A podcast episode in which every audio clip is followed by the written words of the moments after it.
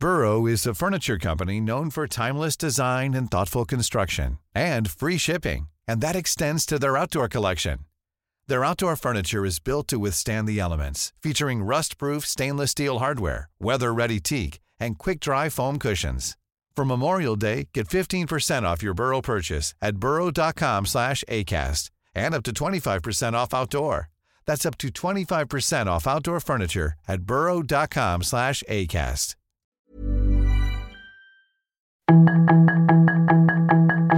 Tarde a tarde, lo que necesitas saber de forma ligera con un tono accesible. Solórzano, el referente informativo.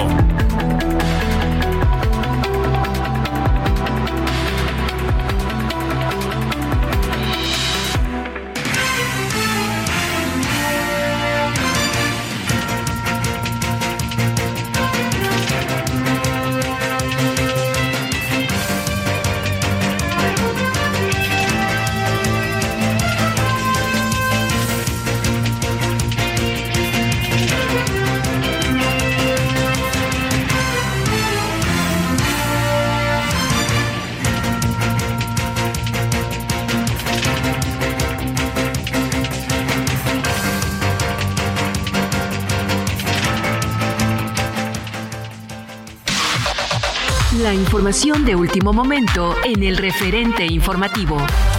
Con el voto en contra de Estados Unidos e Israel, la Asamblea General de la Organización de las Naciones Unidas rechazó el bloqueo económico impuesto a Cuba. En total, 185 países condenaron las medidas del gobierno norteamericano contra la isla. Por su parte, México demandó en la Asamblea General de la ONU el fin al bloqueo económico y financiero de Estados Unidos a Cuba y pidió reparar daños y ofrecer garantías de no repetición.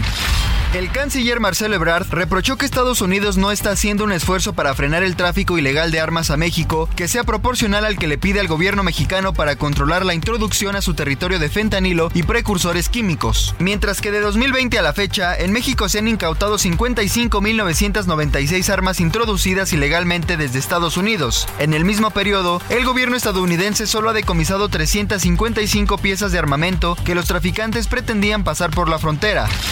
Una joven murió al lanzarse de un taxi en marcha a la altura de la estación del Metro Constitución de 1917 en Iztapalapa, Ciudad de México. Sin embargo, familiares acusan un posible intento de secuestro y exigen justicia. Por su parte, la Fiscalía de la Ciudad de México investiga los hechos.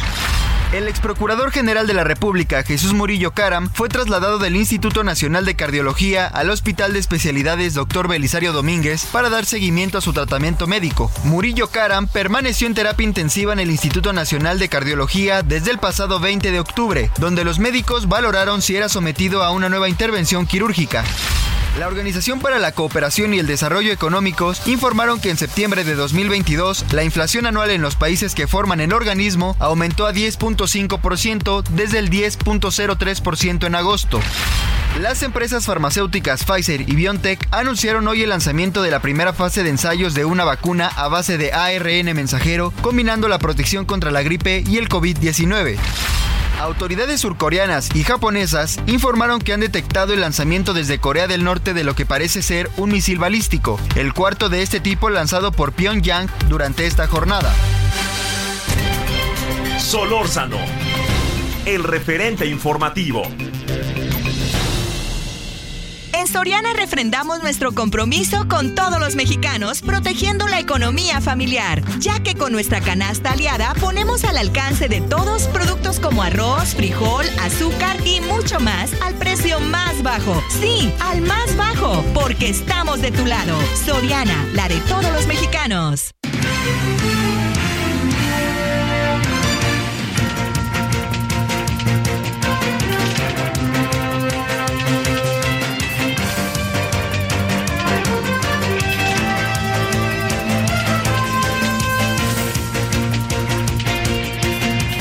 Buenas tardes, aquí andamos como todas las tardes, gracias que nos acompaña, estamos en el 98.5 de FM Heraldo Radio, le agradecemos que esté con nosotros en este 3 de noviembre del 2022.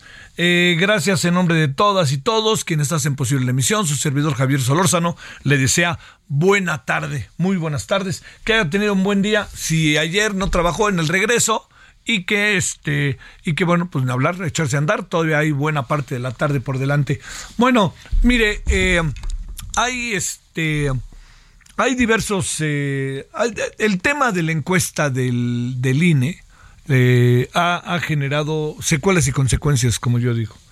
Yo creo que, que, es muy importante no perder de vista lo que lo que esto significa lo que esto significa porque mire, más allá de que eh, realmente pues uno sabe que hay una confrontación abierta, abierta, entre el presidente y el instituto. Eh, si usted me pregunta, eh, este, digamos, ¿por qué?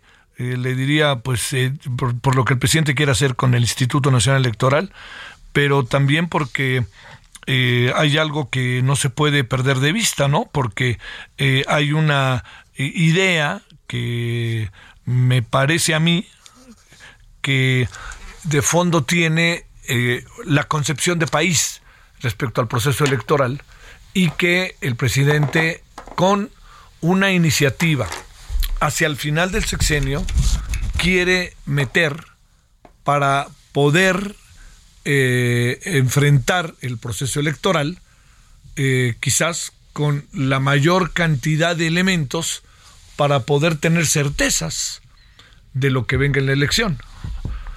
Eh, ¿Qué quiero decir? Enfrentar, por ejemplo, un escenario muy parejo en el proceso electoral, enfrentar, por ejemplo, un decrecimiento de su popularidad, enfrentar, por ejemplo, que Claudia Sheinbaum no que su candidata no no no no no despuntara y entonces dejar la elección porque él va a ser el fiel de la balanza, pero no nos hagamos. Este o enfrentar que no le queda otra que tomar a Marcelo Obrador o a Dan Augusto Adán Augusto de todos yo creo que es el más, eh, bueno, no, Iván, eh, Adán Augusto y, Claudia están en lo que digas tú, lo digo yo, y dime qué quieres que haga, pero en el caso de Marcelo, no, se ve en algunas cosas más que distante, eh, callado, ¿no? No emite opinión. Y Monreal está nada de estar para afuera. Entonces, cuando le digo eso, esa es una percepción que hay de qué tanto realmente estamos ante un escenario en que estemos realmente debatiendo lo que tiene que ver con el, eh, el proceso de condiciones más favorables, de cambio, de transformación, que beneficien al país en términos electorales, o que el presidente esté buscando la manera de tener un mayor tener un control sobre las elecciones y sobre el proceso democrático. Ese es el dilema y no hay mucha manera de saberlo porque el presidente le pregunta y dice claro que no. Hoy que estuvimos en el Senado me dio la impresión de que de, que, de que lo que de que hay secuelas y consecuencias de la encuesta porque la encuesta eh, colocó ciertas evidencias de eh, las cosas que pasan al interior del INE y que el INE vino a actuar, como luego dicen, mal en el peor momento. Más allá, yo entiendo todo lo que se ha dicho, todas las cosas que suceden de este, respecto al INE, y yo creo que no hay un ánimo ni un espíritu en el INE que pudiera de fondo estar eh, tratando, conozco a los consejeros en muchos casos de toda la vida, este, que haya un afán como de, eh, o un espíritu de eh, manipular, pero al fin y al cabo lo que acabaron haciendo ante la opinión pública fue manipular.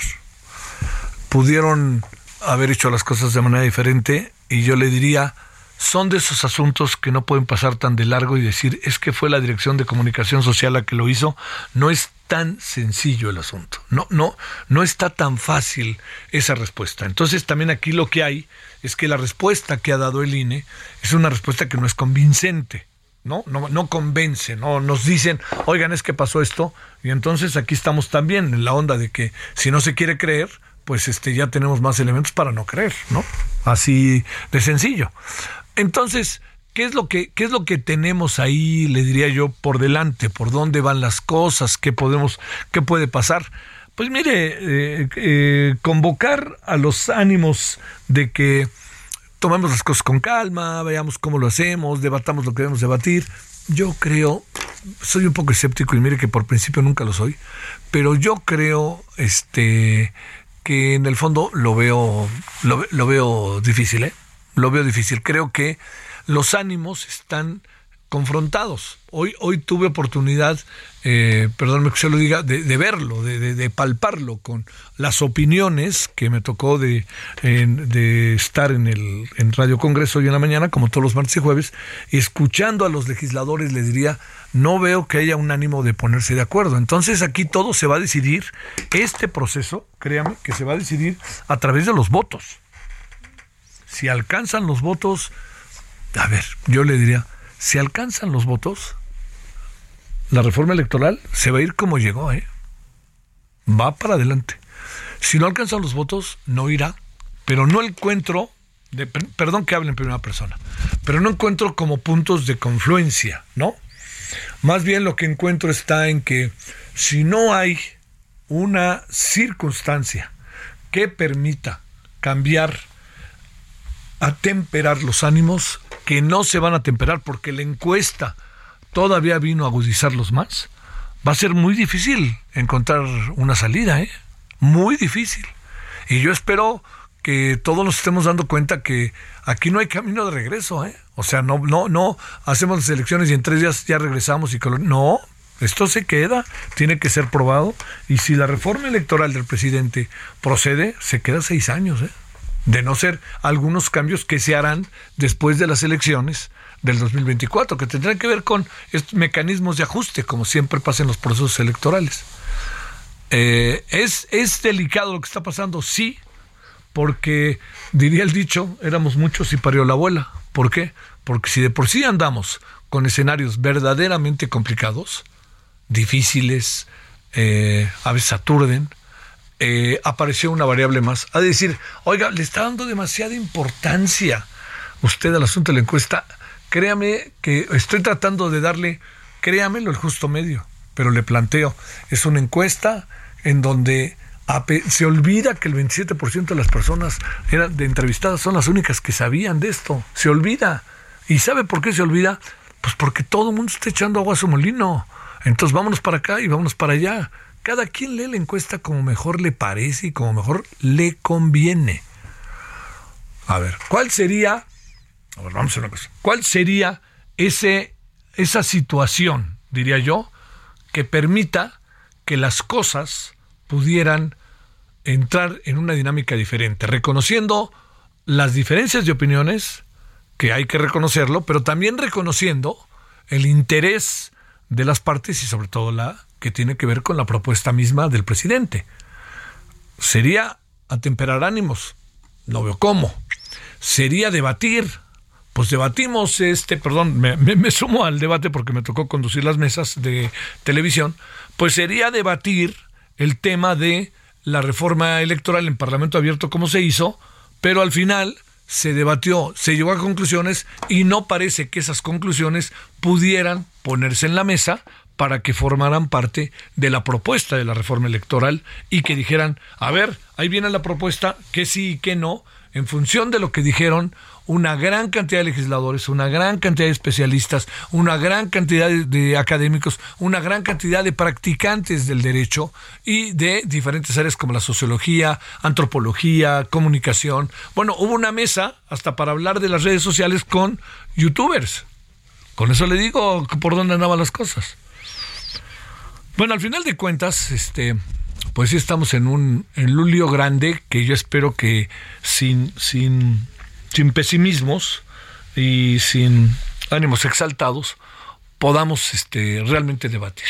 Yo eh, lo, que alcanzo a apreciar es que, pues sí, no se escuchan mucho entre los legisladores, entre los partidos, y, y bueno, ahí está en la mesa, ahí está en la mesa el tema está como para, para darle vueltas.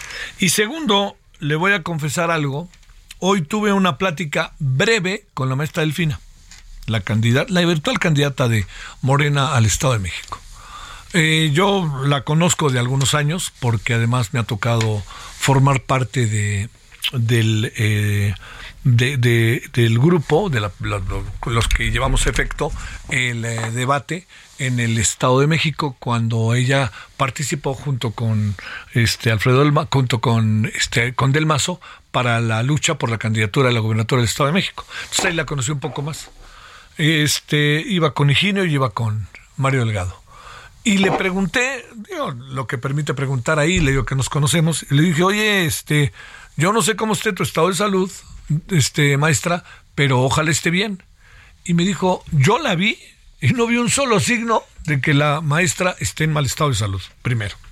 No hay un solo signo que yo pudiera decir, la maestra está en mal estado de salud, se le vio, tenía mal rostro, este, se ve delgada. Yo la vi como la conozco. Lo digo porque me parece que si se están inventando cosas que no son, pues este no tiene mucho sentido. No, no tiene mucho sentido. Lo digo para este lado y para otro, ¿eh? para el lado que sea. Y segundo, ella me dijo que está en perfecto estado de salud. Y vi que estaba en perfecto estado de salud. Mario Delgado me dijo está en perfecto estado de salud. Y Ginio me dijo están inventando, está en perfecto estado de salud. Ahora, este, luego, como suele pasar con, con, los seres humanos, traemos una cara padrísima y por dentro andamos. Yo no tengo un solo indicio para decirlo eso. Y me quedo con la idea de que el estado de salud que se dice tiene la maestra Delfina, me parece que no es cierto.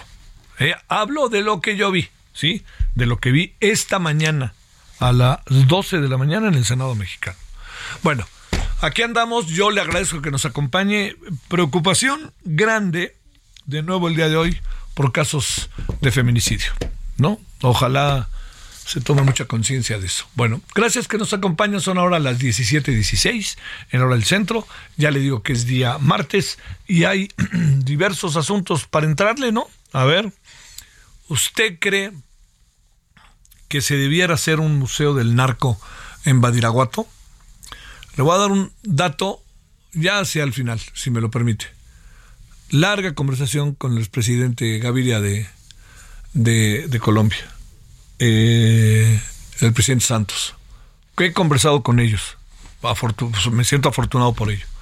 Con uno conversé en Nueva York y con el otro conversé en Casa Mariño, ahí en mismísimo Bogotá. Les pregunté esto mismo y dice que si algo ellos están tratando de hacer es acabar de una vez por todas con la cultura de admiración hacia el narco. Entonces dejaron, ya no hay visitas guiadas a la casa de Pablo Escobar, ya no hay visitas guiadas por aquí venía y aquí estaba su rancho, ya no hay nada de eso. Al fin y al cabo eso termina siendo una apología, quiérase o no. 17-17 en hora del centro. Solórzano, el referente informativo.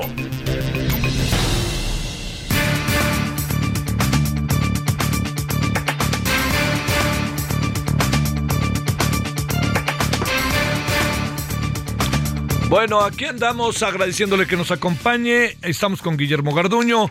Eh, a ver, Guillermo, ya te ya adelantaba yo el tema. Antes que nada, te agradezco que estés con nosotros. Experto en seguridad nacional, profesor investigador de la UAM, de la UAM dije bien. Y estamos con esto del alcalde de Badiraguato y el tema de lo que México está exportando cárteles a Ecuador. ¿Cómo has estado? Buenas tardes. Muy, buenas tardes, eh, espérame tantito, por favor, porque se oye bastante mal. ¿Sí? Este. A ver ahí, que ahí vamos poco a poco. A ver ahí, ahí ya podemos o no. Este, se oye bastante mal. Este, eh, a ver, estamos tratando. Eh, a ver, a ver, espérame tantito. bueno, la idea es hablar con Guillermo Garduño sobre eh, lo que dijo el alcalde de Badiraguato, pero también con esta información en donde en Guayaquil hemos entrado en un terreno de la mexicanización de Ecuador. ¿Recuerda usted cuando nos decían que nos íbamos a colombianizar? A colombianizar, ¿recuerda? Pues ahora resulta que estamos mexicanizando, ¿eh? Y no está lejos el día en que nos dijeron los colombianos abusados. Bueno, vámonos, Guillermo. Ahora sí nos escuchas, Guillermo Garduño. Buenas tardes. Así es. A ver, adelante. están los dos temas, Guillermo. ¿Cómo la ves? Pues bueno, comencemos efectivamente. La idea de la apología es una cosa recurrente en América Latina que ha tratado de crear la, la visión del bandido generoso. Dichas apologías efectivamente finalmente buscan ser un estímulo a ese tipo de comportamientos. En cuanto al museo, bueno, existe eh, concretamente el Secretario de la Defensa, un museo, pero eh, no está abierto al público. Es una es demasiado restringida la entrada y corresponde precisamente al, Estado Mayor de la Secretaría de la Defensa Nacional y ahí se encuentran tanto los métodos de obtención de distintas drogas como incluso procedimientos que se utilizan para inducción. Uno de ellos que a mí me sorprendió más fue eh, en camisetas de niños de 5 o 6 años aproximadamente. A ver, espérame tantito, por favor, Guillermo, otra vez. Perdón, Guillermo, es que se oye de repente cortado. Y es este, aunque se alcance a escuchar la idea, se oye medio cortado. Este, a ver si ahí podemos, este, podemos hacer algo.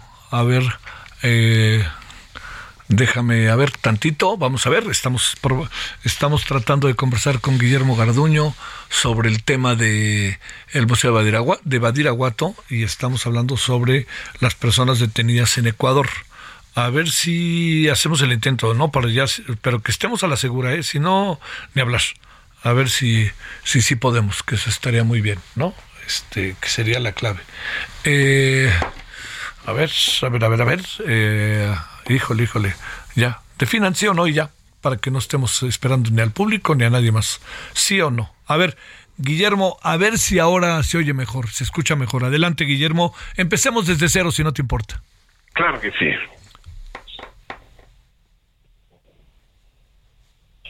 ¿Me escuchas, Guillermo?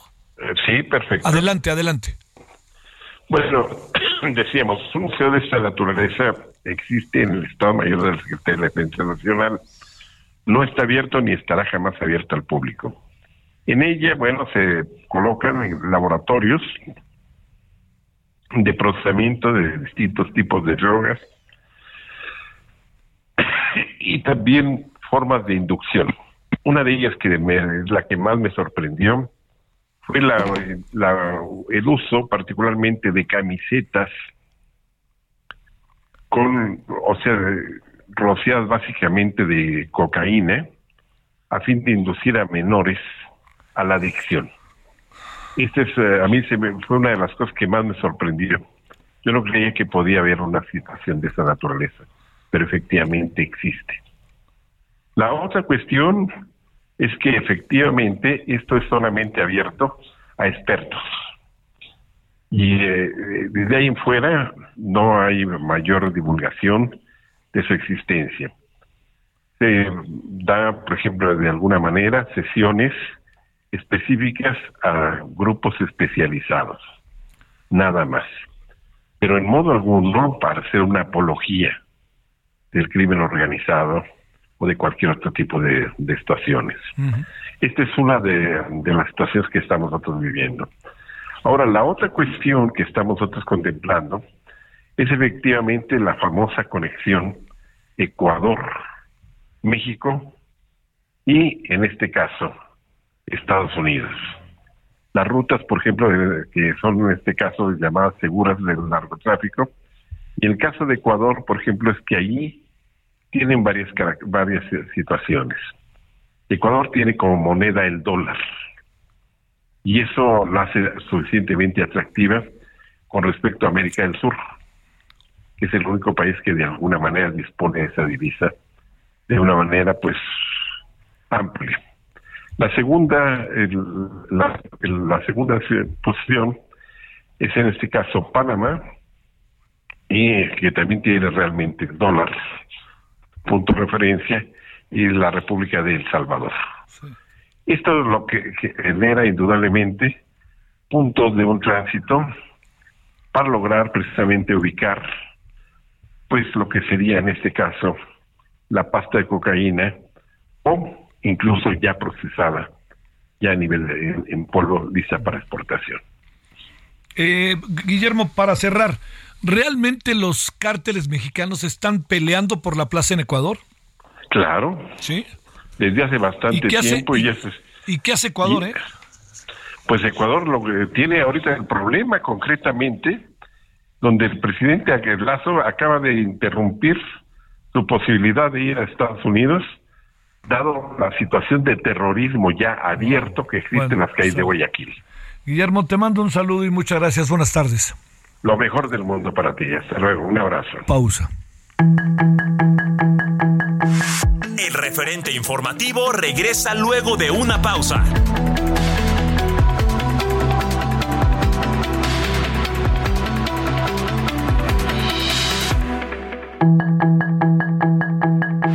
Estamos de regreso con el referente informativo.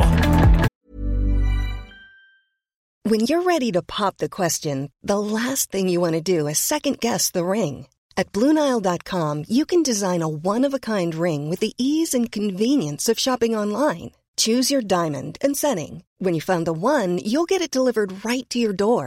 Go to Bluenile.com and use promo code LISTEN to get $50 off your purchase of $500 or more. That's code LISTEN at Bluenile.com for $50 off your purchase. Bluenile.com code LISTEN.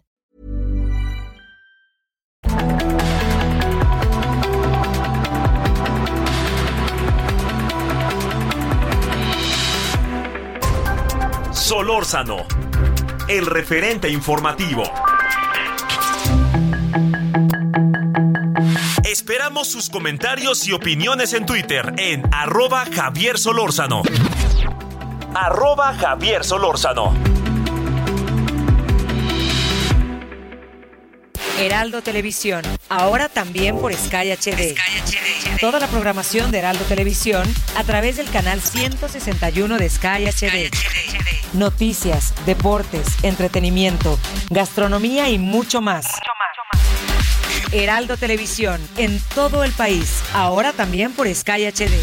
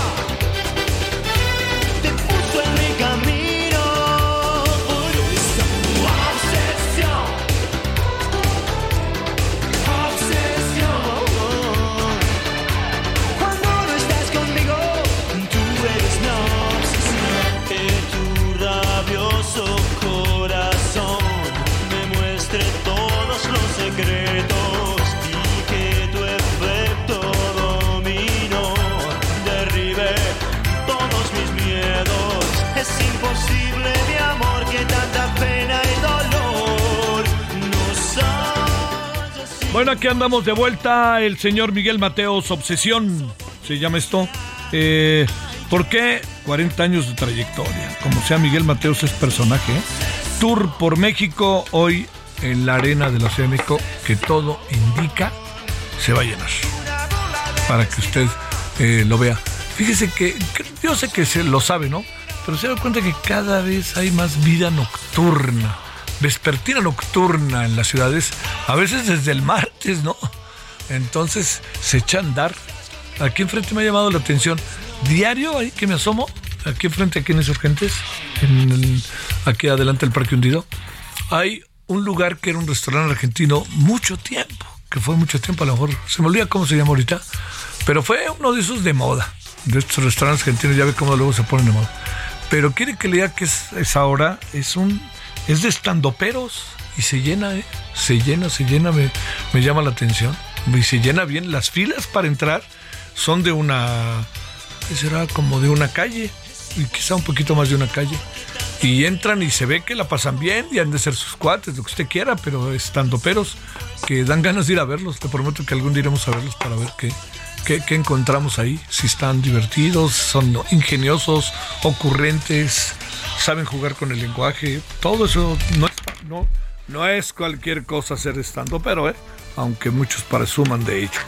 Bueno, aquí andamos eh, a las 17 con 34 en la hora del centro, Miguel Mateos, y le cuento que, este, bueno, ya hablamos hoy del Museo de Badiraguato, no pudimos profundizar como hubiéramos querido, hablaremos en los próximos días sobre el tema Ecuador, no es cualquier cosita, por favor, eso es para atenderlo. Esta noche, por cierto, Alejandro Ope nos va a nos va este, a hablar de este tema. Hoy Alejandro Ope va a hablar de esos dos temas, precisamente. Va a estar Alejandro Ope en lo que corresponde al tema de Badiraguato, del museo, y también al tema de Ecuador. Bueno, vámonos con Noemí Gutiérrez después de ahorita de nuestra pequeña sintonización de si- sintonía de estación.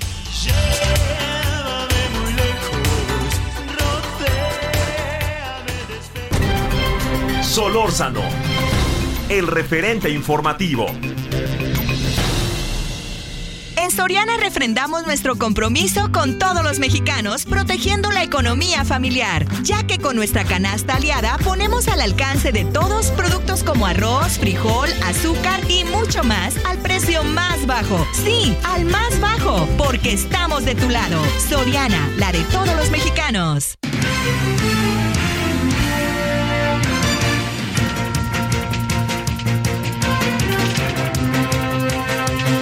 Aquí estamos de vuelta. Ahora sí, Noemí, vámonos contigo, que México una vez más propone que se acabe el bloqueo, ¿verdad? Eh, ¿Me escuchas, Noemí? Muy buenas tardes. Sí, una pequeña falla con la, tenía, con la telefonía celular. Pues comentarte hoy que el canciller Marcelo Ebrard participó en la conferencia internacional en negocio de la letalidad, el tráfico de armas en México. Y fue al final de esta conferencia que en entrevista eh, comentó que sería un fracaso absoluto y está creando mucho sufrimiento que Estados Unidos mantenga este bloqueo a Cuba. Y como te comentaba en esta entrevista, pues reiteró la postura que ha tenido México sobre el tema. Dijo que ha reiterado que este bloqueo lo único que ha servido es para hacer sufrir al pueblo de Cuba. Dijo que fue instrumentado para cambiar el régimen o el gobierno, sin embargo, pues ya lleva 62 años con el mismo eh, sistema eh, político también dijo que este bloqueo solo ha provocado sufrimiento, pobreza, además de que con las sanciones comerciales pues no se puede recibir turistas ampliamente, tampoco remesas y en realidad los están aislando de todo. También recordó que cuando visitó el entonces presidente de Estados Unidos, Barack Obama, La Habana dijo que si algo no funcionaba pues había que cambiarlo y dijo que ahora en estos momentos pues ya no se justifica que se tenga ese bloqueo y es un fracaso absoluto que solo está creando mucho movimiento, pero también en esta entrevista habló el canciller del flujo migratorio, sobre todo el que proviene de Venezuela, y aunque no fue muy claro en las cifras que dio, dijo que este eh, flujo migratorio pues destomado, dijo que tan solo ayer llegaron solo 130 migrantes venezolanos, dijo que esto ha sido porque por vía internet se puede solicitar el ingreso a Estados Unidos y esto lo está atribuyendo el gobierno de México. Sin embargo, pues en esta entrevista, como te comento, pues reiteró la postura de México para que Estados Unidos pues termine este bloqueo a Cuba y lo que está viendo México es que solo se está provocando pobreza y sobre todo sufrimiento al pueblo de La Habana. Ah, la información que te tengo. ¿Qué, qué este nuevo nivel, te preguntaría este Noemí, podría tener esta propuesta mexicana de atención? Que somos uno de los países que de manera eh, sistemática hemos estado tratando de, de, que estén, este, de que acabe de una vez por todas este bloqueo. ¿Qué nuevo nivel de atención podría tener en el mundo, en la ONU, etcétera? Algo que pudiéramos saber. Pues, pues lo que ha comentado hasta el momento el presidente eh, de México y también ha sido coincidente el canciller eh, Marcelo Ebrard es que se debería tener una América unida. Ellos hablan de que no solo se debe tener la integración en América del Norte con este tratado comercial que se tiene con Estados Unidos y Canadá, sino que también pueda ampliarse a toda América. Hoy el presidente López Obrador pues eh, hablaba de que se podría tener incluso una cumbre de toda América sin excluir a ningún país y que también se podría tener una integración económica y esto podría hacer que todo el continente pues fuera la región más importante del mundo. Él destacaba sobre todo esta ampliación del tratado comercial que se pudiera tener con Brasil, ahora con el triunfo de Lula da Silva, y pues hacia allá va la propuesta al menos del gobierno de México de tener una América unida, pero pues bueno, hemos visto que hay algunos intentos que se han hecho, pues veremos qué pueda suceder en los próximos días, pero al menos la propuesta que ha tenido el gobierno de México y ahora que han presentado ante la Asamblea General de la ONU, pues es que termine este bloqueo, sobre todo dicen que ya no va acorde a los nuevos tiempos que se están viviendo. Sí, bueno, eso es más que cierto, aunque también, Noemí, yo creo que no es, yo creo que hay que reconocer que Cuba tiene que hacer muchas cosas que hasta ahora no ha hecho internamente. Pero bueno, yo sé que no les gusta que se les diga eso. Noemí, gracias, buenas tardes. Buenas tardes. Gracias. 17.39 en la hora del centro. Estamos en el jueves 3 de noviembre, 98.5 de FM, Heraldo Radio. Vámonos contigo, mi querido Misael, ¿cómo estás?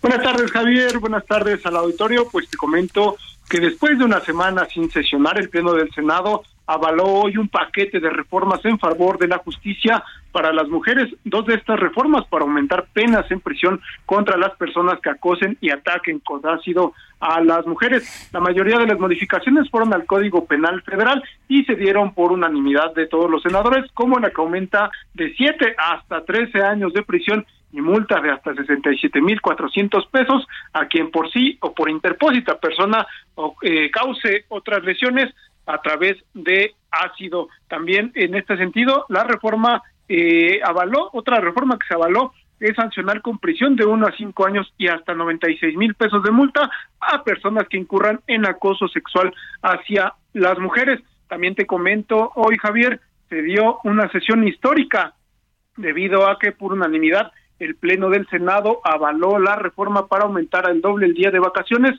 es decir, a partir del primer año las empresas estarán obligadas a dar un mínimo de 12 días en lugar de 6 días de descanso pagado y gradualmente con la antigüedad crecerá dos días por año hasta llegar a 32 días de vacaciones. Este dictamen pues pasa ya a la Cámara de Diputados, pero pues hace unos momentitos, Javier, fue cuando ya se, apro se aprobó por fin estas, eh, este dictamen denominado como vacaciones dignas, en el que, bueno, pues se aumenta al doble las vacaciones para el sector empresarial. Oye, este, pues como sea, es que sabes qué, dijeron que a lo mejor no se iban ni a discutir el día de hoy, ¿no? Do, que no se iba a sí, efectivamente, sí. pues eh, en un segundo cambió la sesión debido a que ya iba a cerrar la sesión el presidente de la mesa directiva, Alejandro Armenta, sin embargo, se levantó de su escaño el senador Ricardo Monreal y pidió que de una vez el mismo día de hoy se discutiera esta sesión. Eso fue alrededor de las tres de la tarde. Fueron dos horas de discusión, una discusión un poco, digamos, eh, únicamente algunos senadores así la llamaron, para que los legisladores pues se tomaran la foto y que el discurso eh, lo cuelguen en sus redes sociales, debido a que pues ninguno de los senadores estaba en contra de esta disposición y bueno, pues por unanimidad de 88 votos a favor, eh, pues se aprobó ya esta reforma de vacaciones dignas. Ahora pasa ya a la Cámara de Diputados para que ella lo analicen y también lo voten. Está bien, ¿no? Digo, yo entiendo, Misael, entiendo que de repente no nos da gusto nada, pero esto es un asunto, México es el país que menos, que, que menos días de vacaciones tiene, aunque no se crea. El problema es que también la gente no tiene vacaciones porque la gente trabaja tanto para tener un salario, entonces si tiene vacación en un lugar en el otro no puede y así anda también. Estamos, eh, la mayoría de los trabajadores están entre el spa y la pared, no nos hagamos. La clave está salarios y la clave está en que si se van de vacaciones, órale. Ahora es interesante, ¿no, Misael? Porque no es retroactivo, pero a partir de las nuevas contrataciones se echa a andar y eso está bien, ¿no? Sí, esta, eh, ya la aprueba la Cámara de Diputados en los siguientes días, entrará en vigor a partir del primero de enero del 2023 y como bien lo comentas, pues algunos senadores reconocían que en América Latina, pues México es uno de los países que más horas laboran en, es, en, esta parte, digamos, de la región. Y también que es un piso, porque se espera que se llegue hasta los 18 días de vacaciones en el primer año laborado, pero bueno, es un avance, son 12 días en lugar de 6. Está bien, son 12 días, Saker. ¿No te van a caer bien, mi creo, Misael? por antigüedad creo que ya tengo más. Oye, sí, por antigüedad más, pero no es retroactivo, ¿eh? O sea, no, no, no, quiere decir que tú por antigüedad te debes lo que te deben y punto, que le paguen a Misael. Pero dos es que si, si hoy se contrata a alguien, son 12 días. Pero esto significa que tú tienes una antigüedad que se va adaptando la ley. No, suena interesante. Bueno, eso es lo que yo creo. Este, te mando muchos saludos, Misael. Gracias, Javier. un abrazo. Ándele, hasta luego. 17:44 en la hora del centro. Solórzano, el referente informativo.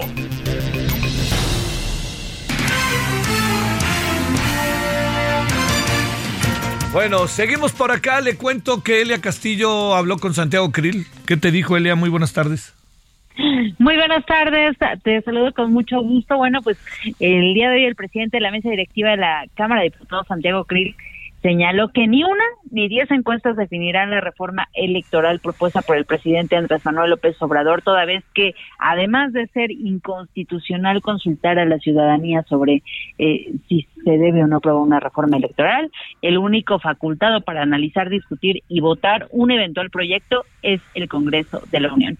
El diputado presidente pues recordó que el artículo 35 constitucional prohíbe consultar sobre temas electorales porque así dijo lo establecieron sabiamente quienes redactaron la Carta Magna al considerar que ciertos temas no debían estar sujetos a la responsabilidad directa de una consulta, como y a manera de ejemplo, pues dijo que como es el cobro de impuestos, porque se sabe de antemano que la respuesta pues va a ser negativa por parte de la ciudadanía, así que pues le mandó este mensaje al presidente Andrés Manuel López Obrador, dijo que no nos perdamos en el objetivo del debate, y el debate, dijo Santiago Krill, es que el presidente quiere quedarse con el INE, que quiere partidizar la elección de los consejeros ciudadanos y, bueno, que no se debe perder de vista este este objetivo que tiene el titular del ejecutivo. En este contexto bueno anunció que participará en la marcha convocada para el próximo 13 de noviembre del eh, Ángel de la Indep- Independencia el hemiciclo Juárez en defensa del Instituto Nacional Electoral y en contra por supuesto de esta reforma constitucional enviada por el presidente Andrés Manuel López Obrador en torno a la que gira pues toda esta discusión de la reforma electoral y pues que será la base para un eventual dictamen, un proyecto de dictamen que se someta a discusión de comisiones y posteriormente del Pleno de la Cámara de, de- de Diputados, Javier. Vamos a ver, mi querida Elia, a ver qué viene. ¿eh? Pero eso, digamos, este, todos sabemos que la encuesta este, enrareció el ambiente, diría yo. Pero bueno, gracias, Elia. Muy buenas tardes, Javier. 17:46 en la hora del centro. Solórzano, el referente informativo. En Soriana refrendamos nuestro compromiso con todos los mexicanos, protegiendo la economía familiar, ya que con nuestra canasta aliada ponemos al alcance de todos productos como arroz, frijol, azúcar y mucho más al precio más bajo. Sí, al más bajo, porque estamos de tu lado. Soriana, la de todos los mexicanos.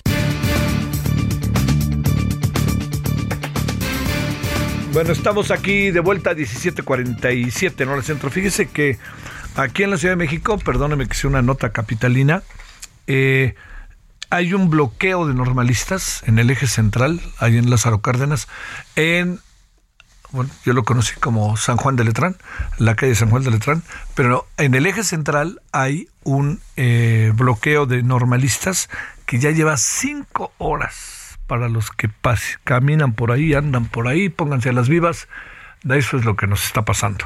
Bueno, eh, le cuento que Alejandro Calviño es director de director El Poder del Consumidor. Alejandro, te saludo con gusto. ¿Cómo has estado? Buenas tardes. Buenas tardes, Javier. Mucho gusto en saludarte. Gracias por y a tu tu auditorio. Gracias por tu participación. Este, a ver, si hiciéramos un balance del etiquetado de los productos que de repente uno se hace bolas con el etiquetado, sé que lo sabes muy bien, Alejandro. Este, ¿qué podríamos decir? Y te diría, este, que nos haga bolas no significa que lo tenemos que retirar. A ver, ¿cómo van las cosas en este sentido, Alejandro? Pues mira, es el etiquetado que ahorita en el mundo está operando y tal vez el mejor. UNICEF ha hecho un estudio comparativo en América Latina con otros etiquetados. UNICEF dice que el, el de México es el mejor. Tomamos la experiencia del de Chile, del de Perú, ¿no?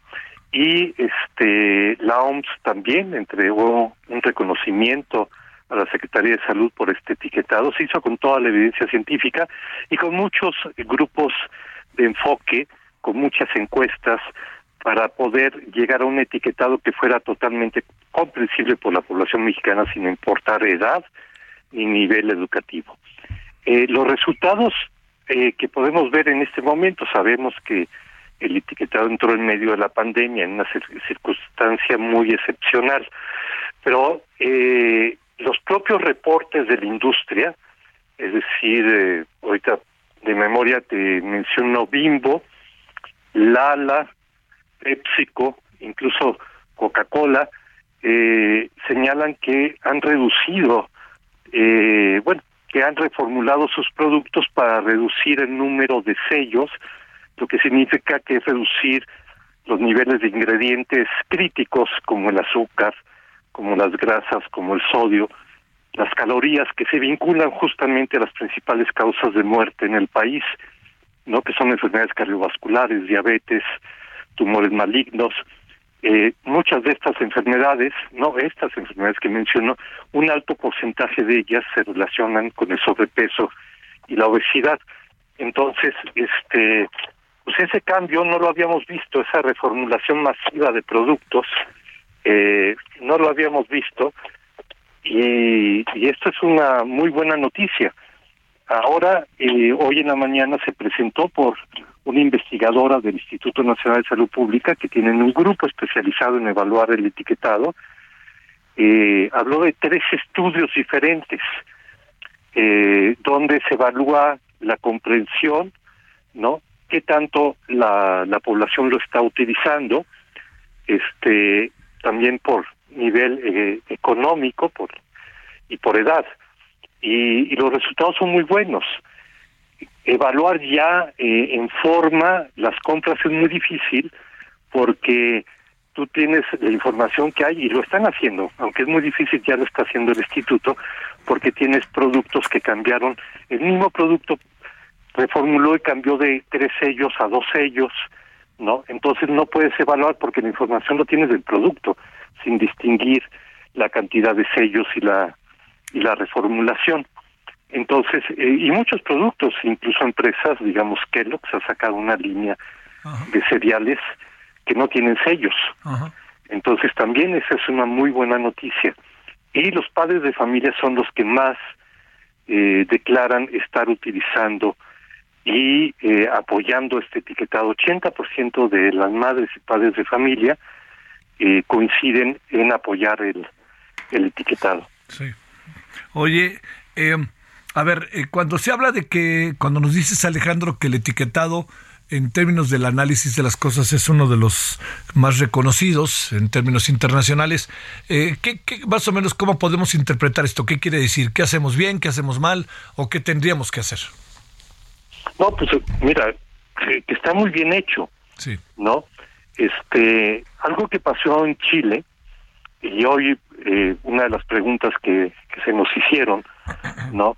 Fue de que este etiquetado lo que estaba provocando, y fue lo que provocó en Chile, pero aquí lo evitamos, es que los productos se fueran a cambiar el azúcar por edulcorantes no calóricos y esto pues significó una ingesta muy importante de edulcorantes no calóricos en niños.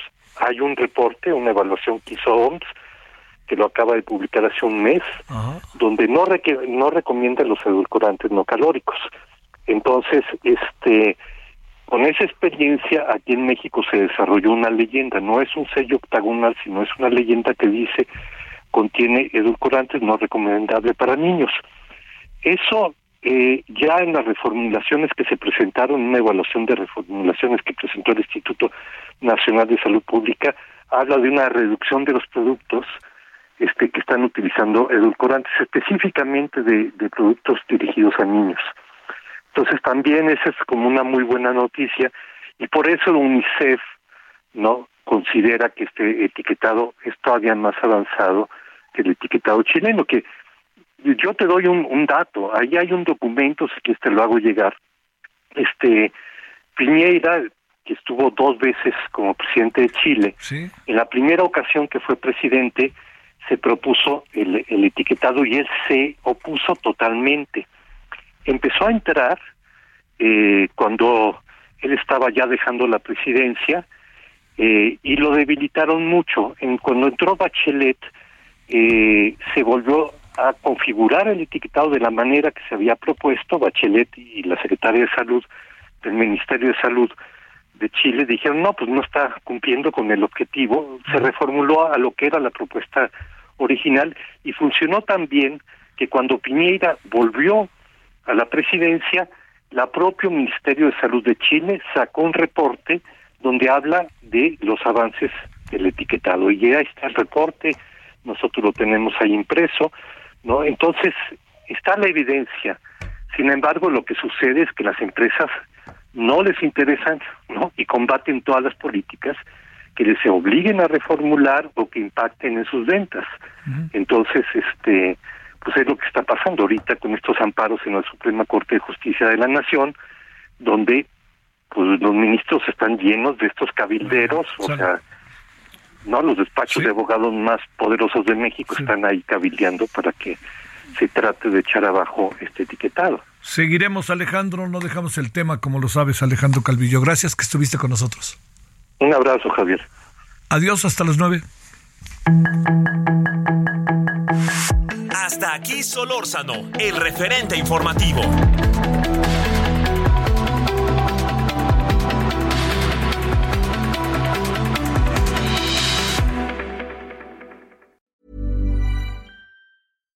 Here's a cool fact a crocodile can't stick out its tongue. Another cool fact you can get short term health insurance for a month or just under a year in some states. United Healthcare short term insurance plans are designed for people who are between jobs, coming off their parents' plan, or turning a side hustle into a full time gig. Underwritten by Golden Rule Insurance Company, they offer flexible, budget friendly coverage with access to a nationwide network of doctors and hospitals. Get more cool facts about United Healthcare short term plans at uh1.com.